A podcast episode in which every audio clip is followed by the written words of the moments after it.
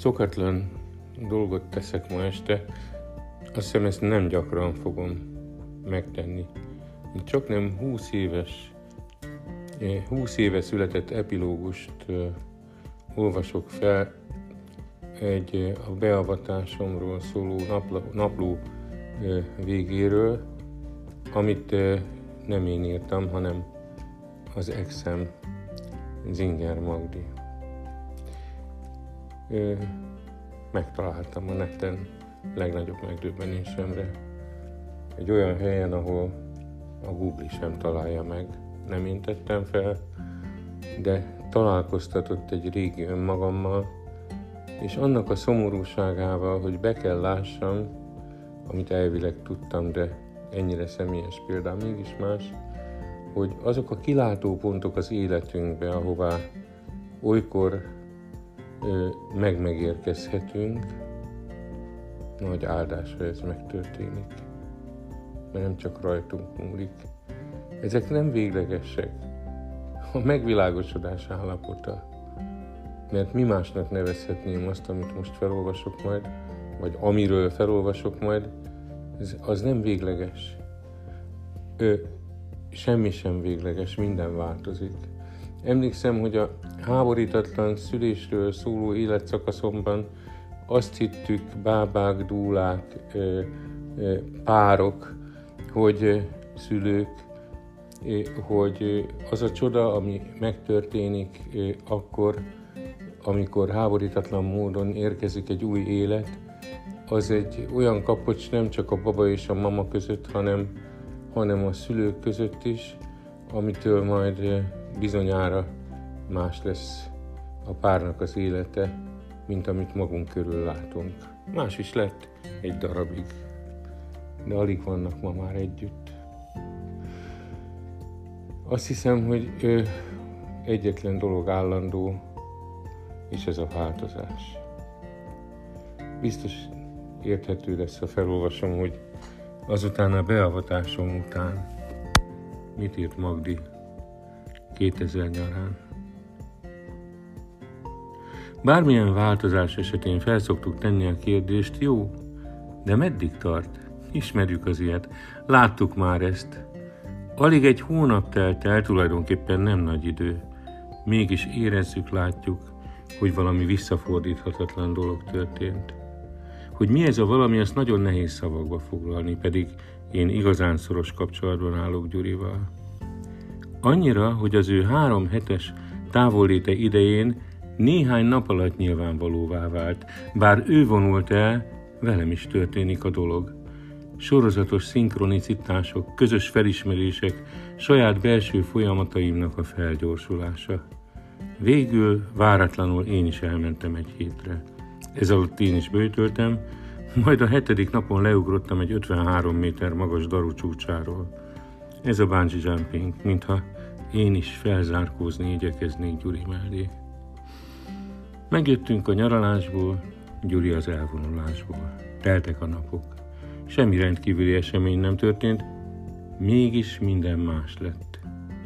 Először azt éreztem, hogy az otthonunknak, magának a háznak valahogy megváltozott az atmoszférája. Az én forgószél örvénylésű létezésem túlságosan eltérőnek, felgyorsult ritmusúnak tűnt. Egyszer csak azt vettem észre, hogy visszafogom, lehalkítom magam. Mozdulataimat túlságosan szeresnek találom, a poharat csendesebben teszem le, mintha attól kellene tartanom, hogy felébreztek valakit, holott fényes nappal van, és mindenki ébren. A gyerekek meg ragyognak, és ki is fejezik az érzéseiket. Ez egy boldog család, szögezik le a beavatottak mosolyával napjában százszor, holott, holott hát eddig is boldog családnak tudtuk magunkat de eddig nem mondták. Gyuri viselkedése nem csak békés lett, hanem kifejezetten szelíd. Korábban a szeretet mellett, mögött minnyáján tartottunk tőle egy kicsit, mások nem is kicsit. Amióta ismerem, az indulatait mindig jól kezelte, azok ereje mégis szinte tapintható volt, és nem sok kétséget hagyott az iránt, hogyha egyszer valahogy ne adj Isten, mégis gátszakadás történne, mi várna az idillitájra? És most? sehol a lappangó félelem. Ha én mérgelődöm valami miatt, egy-két perc után abba hagyom a zsörtölődést. Gyuri olyan, mint egy élő figyelmeztetés, de csupán mint útjelző tábla, semmi több, csak egy jel. Aha, erre nem érdemes menni, ez egy zsákutca. Semmi direkt nevelés, semmi figyelmeztetés, még gyengét sem, még gondolati szinten sem, csak a jelenléte egy jel. Akárkinek beszéltem Gyuriról, csak így tudtam jellemezni, kívül belül szép. Vajon meddig tudja megőrizni önmagát? Mikor a család beviharzik a megszerzett harmóniájába, gyerekek civakodnak, én nyüzsgök, telefonálok, üzlet, barátok, öt hete már, hogy próbálunk hatni Gyurira, mindeddig eredménytelenül. Lehet, hogy valóban valami végleges elmozdulás történt? Vannak meghökkentő apróságok is. Apróságok?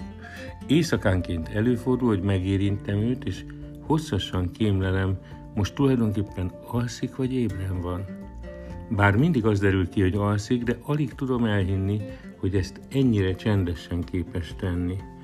A régi szuszogás, horkolás, zihálás nem csupán enyhült, hanem szinte tökéletes csendé változott. Egészen közel kell hajolnom ahhoz, hogy halljam. Él, lélegzik. Mintha nem is ő lenne az. A fizimiskája, arca. Itt nem lehet egyszerű fogyásról beszélni. A tekintete, amit annyian észrevettek, nem soványabb, hanem élőbb, mélyebb, szeretetteljesebb, nyugodtabb, messzebbről jövő, messzebbre repítő, nyitottabb. Hogyan lehet ezt a sokak által észrevett változást megfogalmazni? Igen, tisztább. Már golyatető után is mondtam, hogy úgy látszik, két eltérő személyiség lakik benne, és amikor kisebb a súlya, akkor egy sokkal törékenyebb, engem mindig Gandhira emlékeztető emberré válik. Most ez az eltérő arc, testfelépítés, habitus még sokkal feltűnőbb. Nem kétséges, hogy az eddig leadott 33 kilónak nagy szerepe van ebben a változásban, de akik találkoznak vele, azok megerősítik, hogy másról, többről is van szó.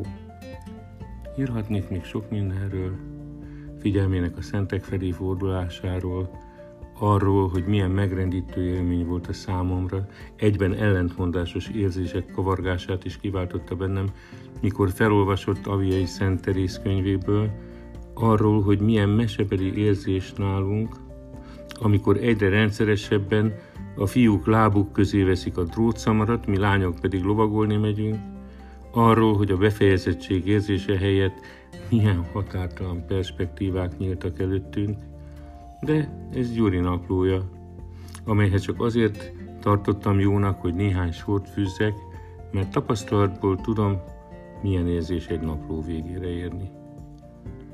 Az ember rögtön azt kérdezi, na és azután? Mi történt azután? Hát ez történt, ez történik, így vagyunk.